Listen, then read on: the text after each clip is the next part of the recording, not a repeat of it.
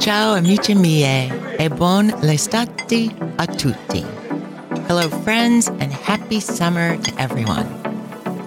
For those of you who have never listened to our podcast, my name is Kimberly Holcomb and I am a travel planner. Same name, Kimberly's Italy, so the business website kimberlysitaly.com. And I am here with my podcast co-host, my podcast producer, and partner in life, Tommaso. Ciao, Belladonna. Ciao, Tommaso. Here we are, episode nine. Nine. Yes. And for those of you who have listened all along, thank you so much and welcome back. Our last episode, we were up in the northwestern corner of Tuscany doing a road trip from Vezzanello to Cinque Terre and back. And the reason we were there was visiting friends before a trip we had planned to Sardinia for a sailing regatta for Tom. So when we left Vezzanello, remember, Tom, we drove down those 22 switchbacks for the last time in our in our Fiat Punto. It goes much better downhill. Yes.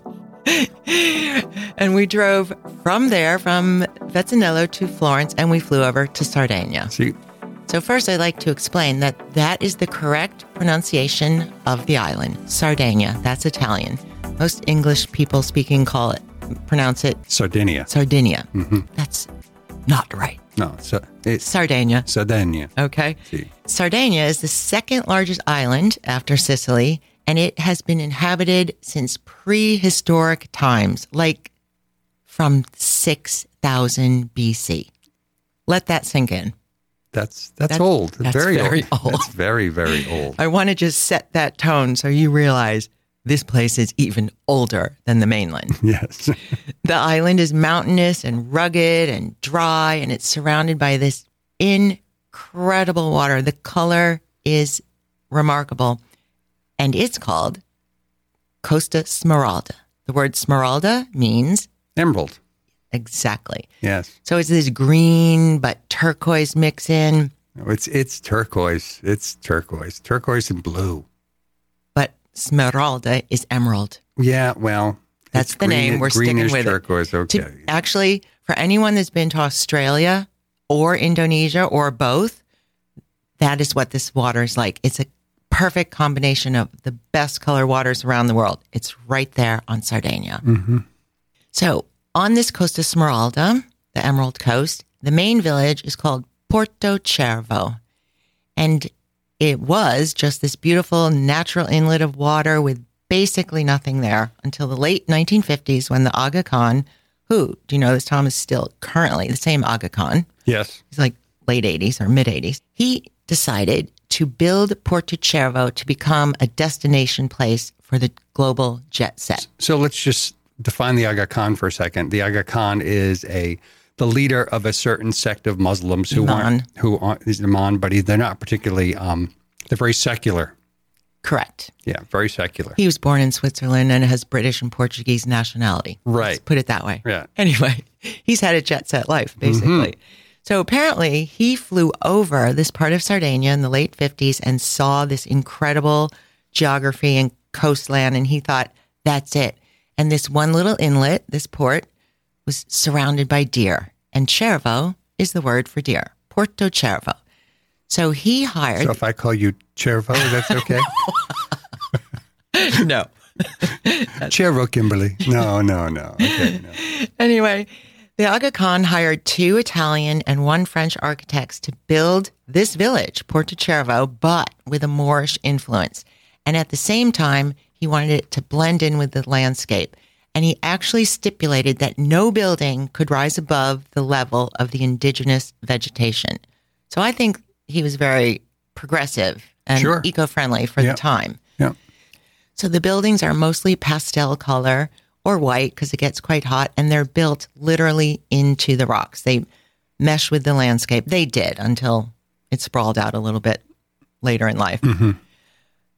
And the more people that came to visit Porto Cervo because of its natural beauty over the last six decades or so, it has expanded a bit. But believe it or not, there are only about 500 residents that live there year round. Well, there's not much to do there in the winter. Well, they all those 500 residents probably work in the hospitality industry. Yes.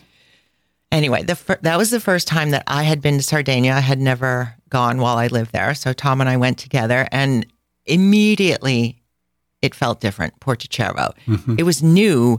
It, it didn't feel like the old historic Italy that I knew, but at the same time, we knew the story going into it of the Aga Khan building this in the 60s. And it's a good comparison is like how Las Vegas was built. Just that man, Bugsy Siegel from LA, decided, hey, uh, let's start a casino gambling place in the middle of the desert. And he made it happen. Well, let's just say Porto Cervo was also it. Yeah, but it was built without the mob. Which was Bugsy Siegel. Bugsy Siegel was the mob, so Porto Cervo wasn't necessarily built with the mob Oh, like it, Las Vegas was. Well, I was going to say, you think there's no mob in Italy? Well, I think they. I think okay, not Porto Cervo though, because of the Aga Khan. Right. Good point. They they did what they wanted to do on their own. right. Anyway, so it was very interesting to be in a part of Italy that was new. It wasn't from the 10th century, 12th century. It was from the 60s. So Porto Cervo's definitely at a very high end place. That was his goal. And they have very upscale shops and everything is a bit more expensive than other parts of Sardinia. But it caters to the exact kind of clientele that the Aga Khan envisioned. But we enjoyed ourselves and we're definitely not like the jet set posh type. No, we're not. But that's okay. We can play the we can play the part when required. so this harbor also caters to yachts. And the really, really large yachts, like that can't fit at The these super duper duper Yeah, yachts. who are pro- who are Well, they're they're 400 well, super yachts used to be defined as like you know I think over like 125 feet. and now Now there are tenders that are bigger than that. a tender Right. is a boat that that helps the super yacht, you know, the support vessel that carries Right. the extra wine and, and cheese and stuff. But, you know, some of these boats are 500 feet. the but they have to anchor Well, they anchor out, but also the I- there there's a couple of slips there that bring in that, you know, on the end of one of those fingers think it was on like the piers. feet or three to 400 feet, yeah. But you know what? It, it sounds all ritzy, but it's actually fun. It's really fun to walk down these docks and look Yeah. at yacht after yacht after yacht. And the crew for these yachts, for these sailing regattas, or just yachts that cruise, are from all over the world. And you hear every imaginable language. It's really fun. Even if you were there and not part of a yacht, you could just walk down these docks and pretend you were. Well, you can because you can't go into the Yacht Club Costa Smeralda. It's blocked off without, Oh, you know, you can't, you got to get in through one entrance. But for those of you that have been to Newport, Newport's the minor leagues. I mean, it's more like Miami, right? Big, big boats. Mi- Miami and Fort Lauderdale that have big three to four, 500 foot yachts in the wintertime. Um, it's just big, glitzy, really, really nice. But I say glitzy in a glitzy in a nice way. It looks like the Four Seasons just dropped in the middle of Italy, the middle of an island. It's very, very elegant. Oh, it is definitely elegant. But as I mentioned, we were there for a regatta Tommaso had, and I'll sum it up. He can tell you about it, but I'll sum it up by saying one day he came in from racing and he said, Okay, that is the most beautiful place I have ever sailed in Europe. Yes, by far it is. It is extraordinary. The quality of the wind, the quality of the, the water, the beauty of the, the, the natural beauty going sailing up through the Straits of Maddalena with the, the archipelago is just is phenomenal. I mean, is you know, I'll go and we'll go into it later, but you know, there's a the area between Corsica and Sardinia. Corsica is north of Sardinia. Corsica's north. And then there's these archipelago islands in between. Right. And that's the Straits of Bonifacio. And for every sailor in life, you want to check a check a bunch of boxes. And this, sailing the Straits of Bonifacio in 30 knots is one of them. It gets And and this first regatta, uh, we went back a couple years later, but this first regatta, it was so windy. You guys came in like beat up, and remember, the Japanese team they just got off the boat and kind of laid on the dock. well, we we rounded this mark off of um, we rounded this mark Lavezzi, uh, which is halfway, sort of halfway between Sardinia and Corsica, and it's in the middle of the straits, and it was blowing stink. It was blowing like thirty, and you're going downwind with a spinnaker. Um, in the old days, uh, symmetrical spinnakers, they're not like asymmetrical now, and they are just the boat can roll a bit. Yes, it was fun. It was enjoyable. I think that's like a dream dream regatta for any person that is a sailor. Yeah. You came in, you were just so elated and so happy. I was scared. I was happy we are alive at this point. Yes, it was. it was honking. anyway, for those of you that don't sail, which is, you know, I don't sail like that either. I didn't get to see the same incredible geography that that Tom did. But for those of you that don't sail, you can take a ferry from the mainland to to Sardinia to Olbia, the right. same town that we flew in Right. on the airplane to, and you can take these these ferries that pass Corsica. Corsica, Yep. and the coast of the northern coast of Sardinia. Yeah. And actually, we have friends from Lago di Como that are there right now. They took the ferry from Livorno, Right. which is a little bit northwest of Florence. And that ferry took about seven hours.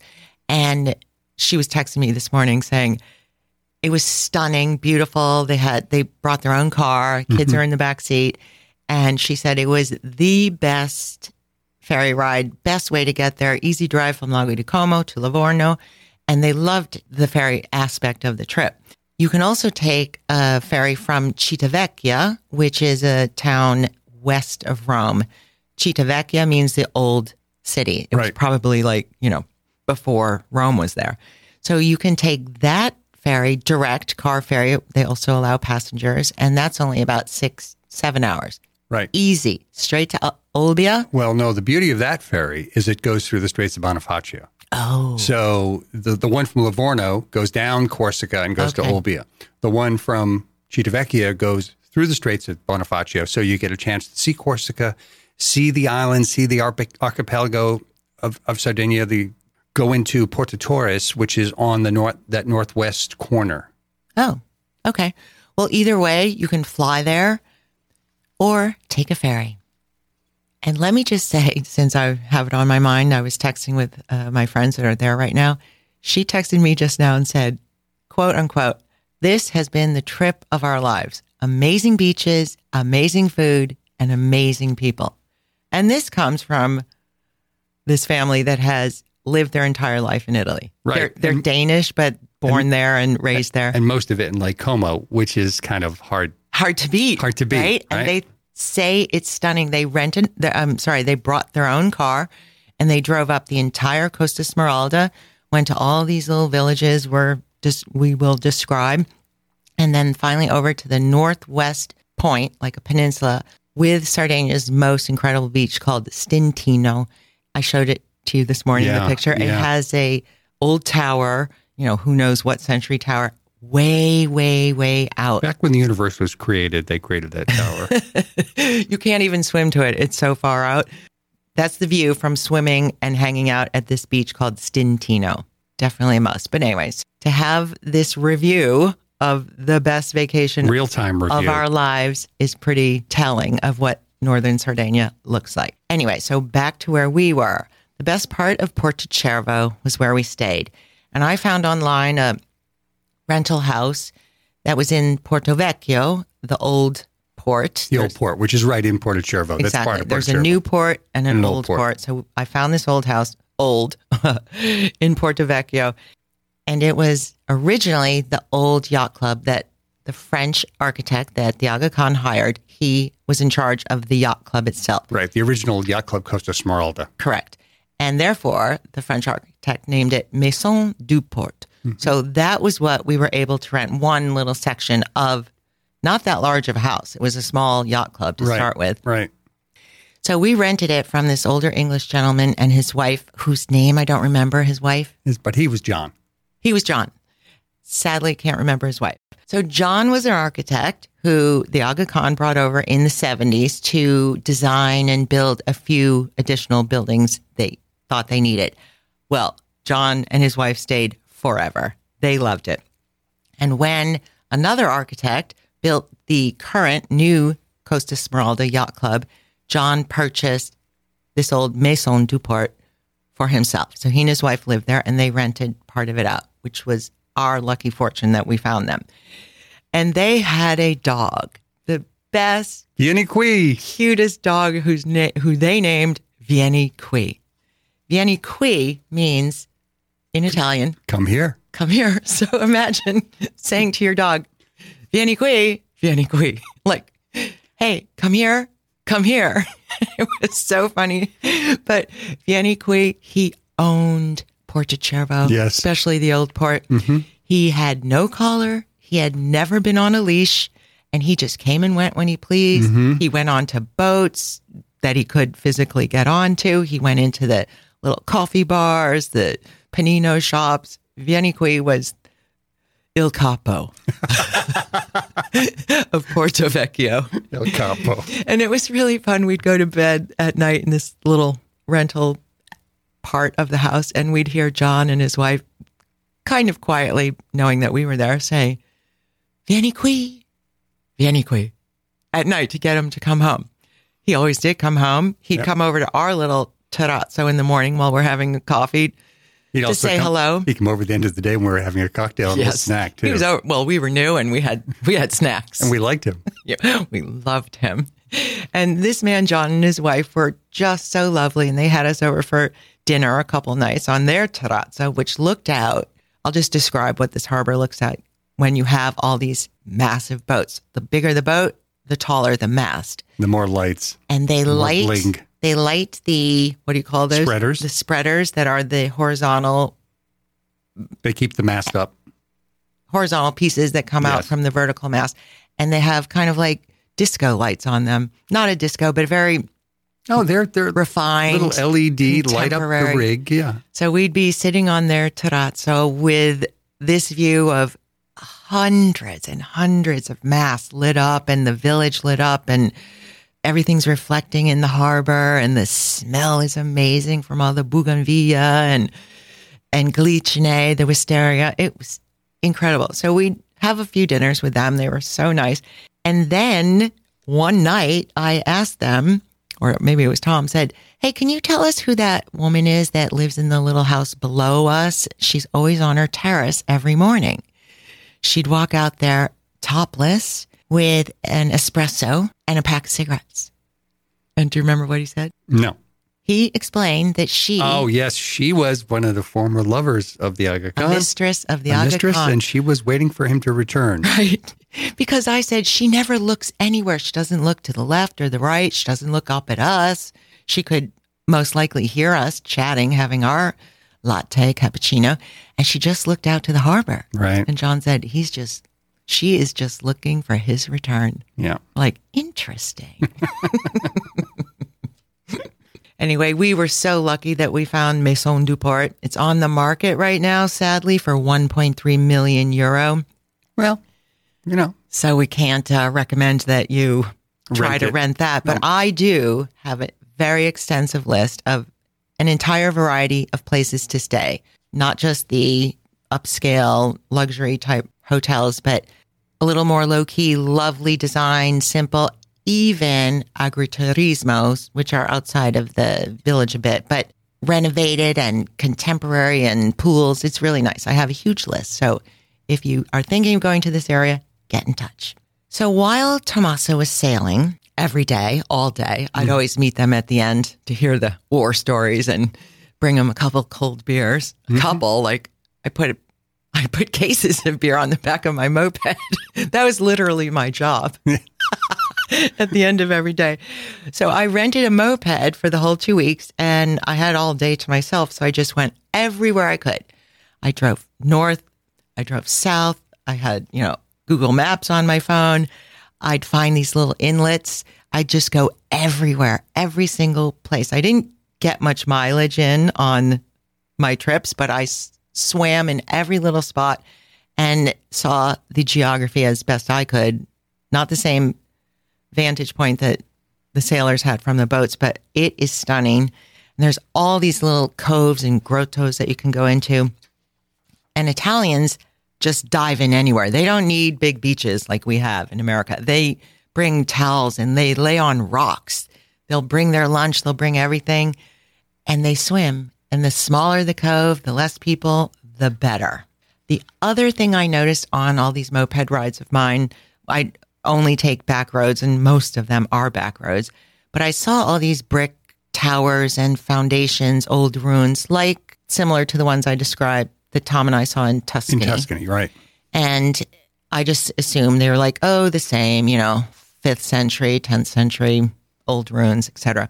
So I also happened to mention that to John one night and he said, Oh no, you don't know about these ruins? They're they are from the Nuraghe civilization, which goes back to 2000 BC.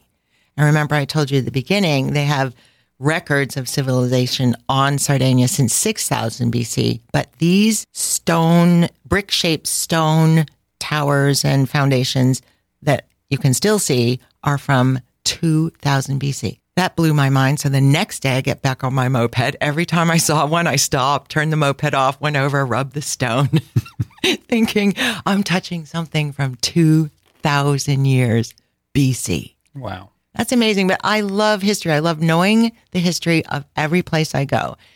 And I think a lot of people take a vacation, like, let's say, oh, we're going to go to France and we want to see the Eiffel Tower and Notre Dame and eat the food. And they might learn a little bit about Notre Dame, the history of when it was built, but they don't really know how old these old stone sidewalks they're walking on. They, the more you hear or learn, teach yourself about history of a place you're going, I think it makes for a much more memorable Much more trip interesting trip too. right? Think about all the times you and I have been in museums, especially in Italy, Mm-hmm.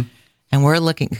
Tommaso and I both love art, and we're looking at these paintings from like 850 years ago. But at the same time, we're standing in a building in this museum built 1500 years ago. Mm-hmm. The combination of that, I think, is mind blowing. Mm-hmm. May not be for everyone, but we like it. No, we like it. History's good. yeah, history's good. Well, back to my moped. One day I drove down to Cala di Volpe, which is a port with incredible colored Smeralda water.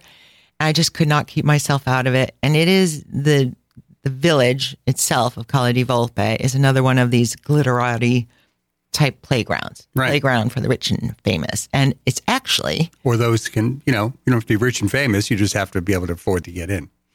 well, you can stay in other places too, but Right. it's so pretty. And that is the scene of that infamous birthday party that Tyco, Dennis Kozlowski, Dennis remember? Kozlowski, Tyco. Tyco yes. founder, he threw a birthday party for his, his wife, and that that was the end of his end of his empire, and he went to jail. Not Well- because of the birthday party, but what they found out because of that Well, party. remind me not to spend $2 million on your next birthday party so I won't lose my Oh, empire. that was right. That's how it started, like $2 million on a birthday party. and then right past there, speaking of in the news type places, there was one big bouncy house they rented. right?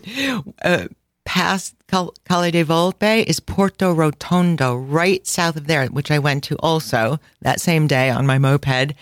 And that is where Silvio Berlusconi, who was prime minister while I lived there, and then he was prime minister again, he had this uh, Villa Certosa there, the most expensive villa in all of Italy at the time. And that's where, do you Yeah, remember? bunga bunga parties. Boonga Boonga parties. Yes.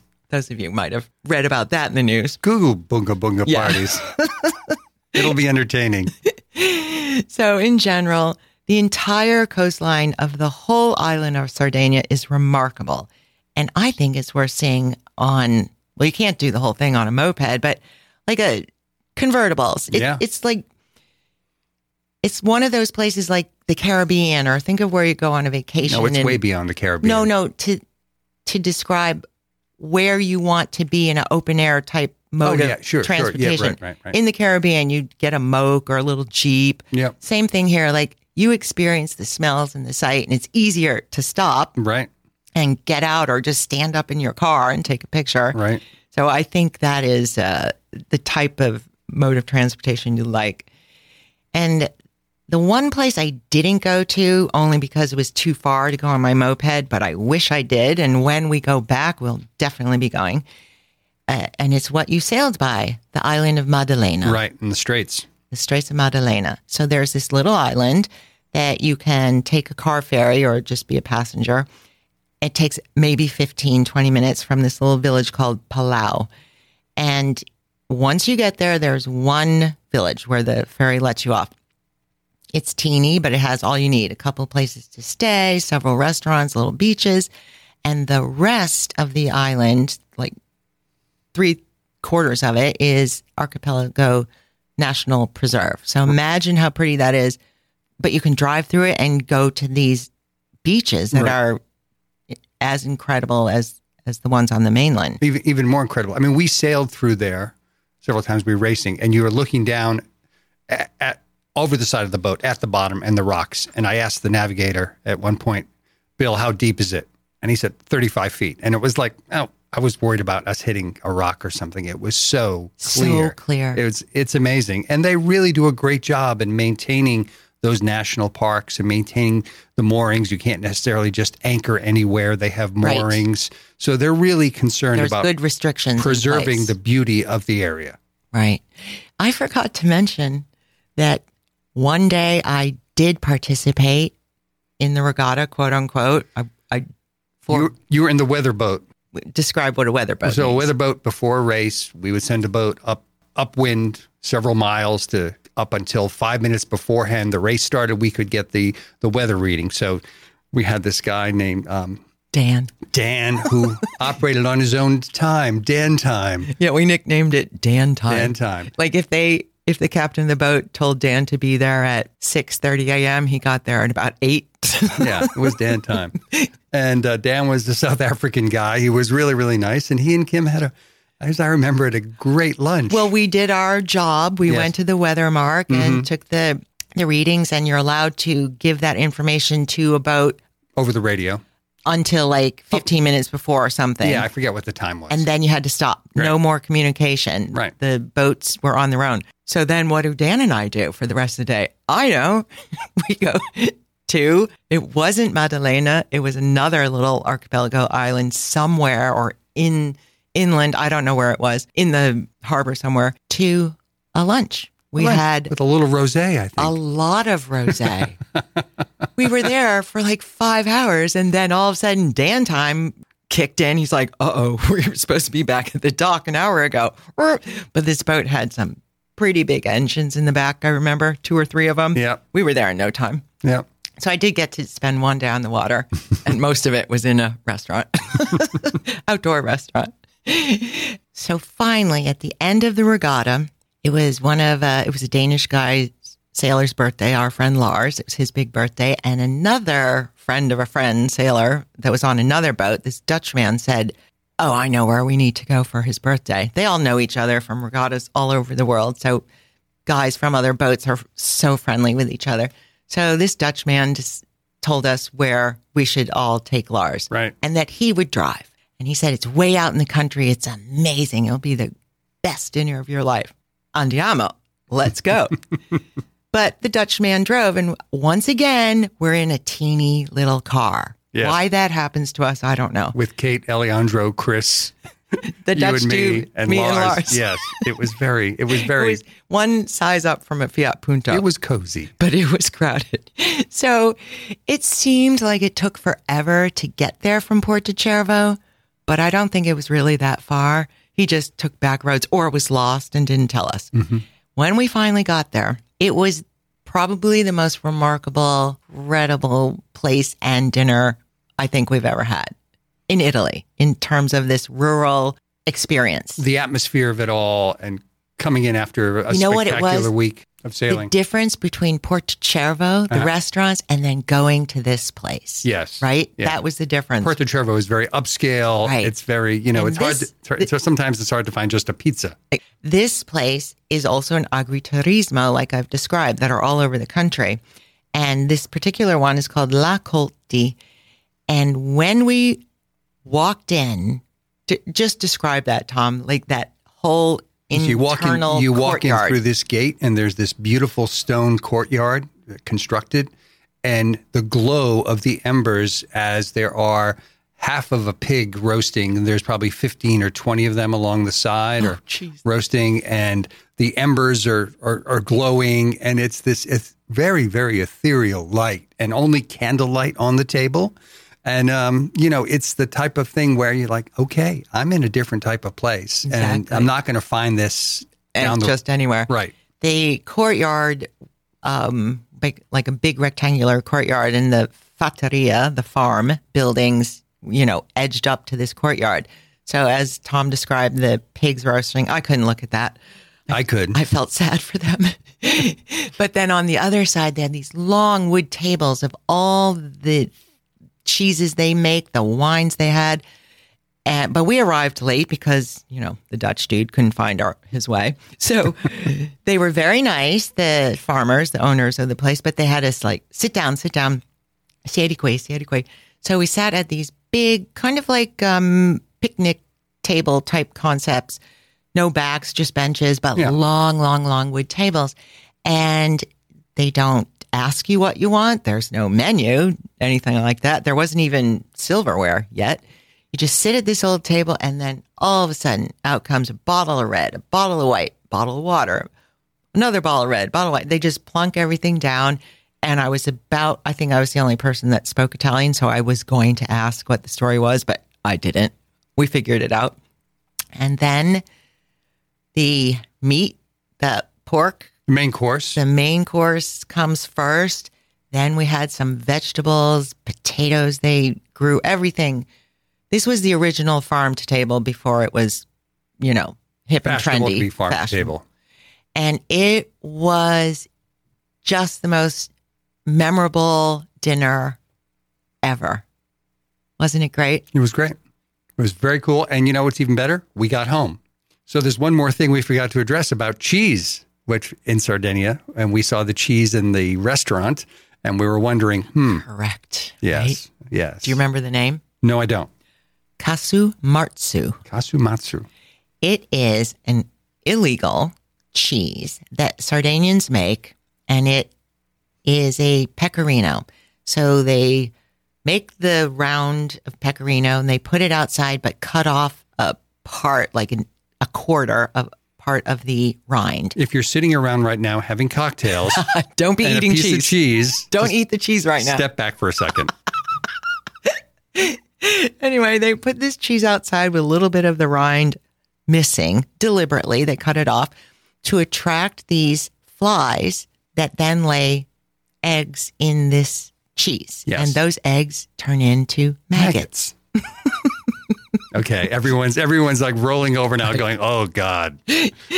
But so anyway, the Sardinians, the hardcore Sardinians, find wherever you know their friends make it, whatever. It's no, it's a known entity, and they have these meals, which they drink super strong uh, Sardinian red wine with it, and they eat this katsu martsu, katsu martsu cheese because they think it's an aphrodisiac. Mm-hmm. We don't know for sure, but we're The not going to try the it. Viagra of Sardinia. The Viagra of cheese. anyway, they eat this and they're religious about it. But they have this thing that you can only eat it while the maggots are alive because they think if you eat it after the maggots have died, then it's really bad for you, like unhealthy. like unhealthy. You're not getting the full protein effect, Crazy logic there. right? So that's another little tidbit about Sardinia, inland Sardinia.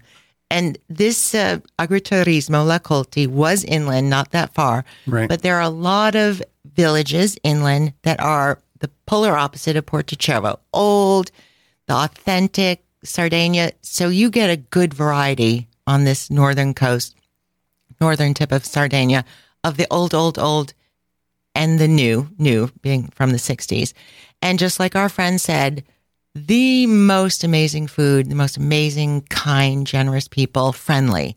So it is definitely a beautiful place to visit and different from the mainland. It's got its own kind of It's got its own vibe. It's got its own entity. It's it's it's you know it's and this is only the top portion Exactly. of Sardinia. We have Sardinia's a whole. a very very big island. It is. And down in the bottom, Cagliari, that is a whole episode in itself, Mm-hmm. which we will get to at some point. So at some point, Tommaso, we're going back to Sardinia without a sailing regatta See, and we'll rent a car, mm-hmm. a cabriolet, a Mhm. convertible, Mm-hmm. and we'll just drive north to south. or we'll rent a car on the mainland and take the ferry. Oh, good idea. Right, idea. right.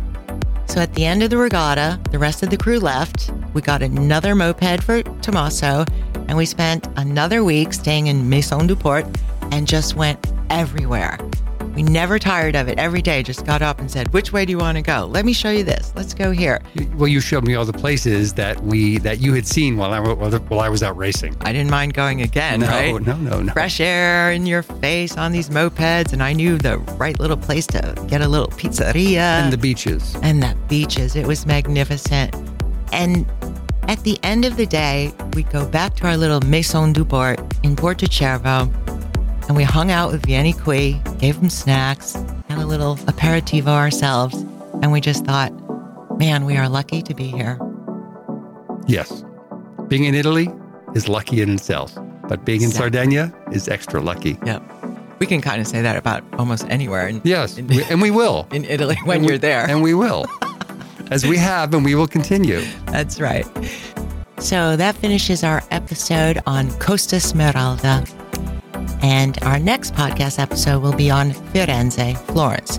However, I have to take a week break because we have so much going on. So Tuesday, July 20th. 20th, thank you, will be our next episode.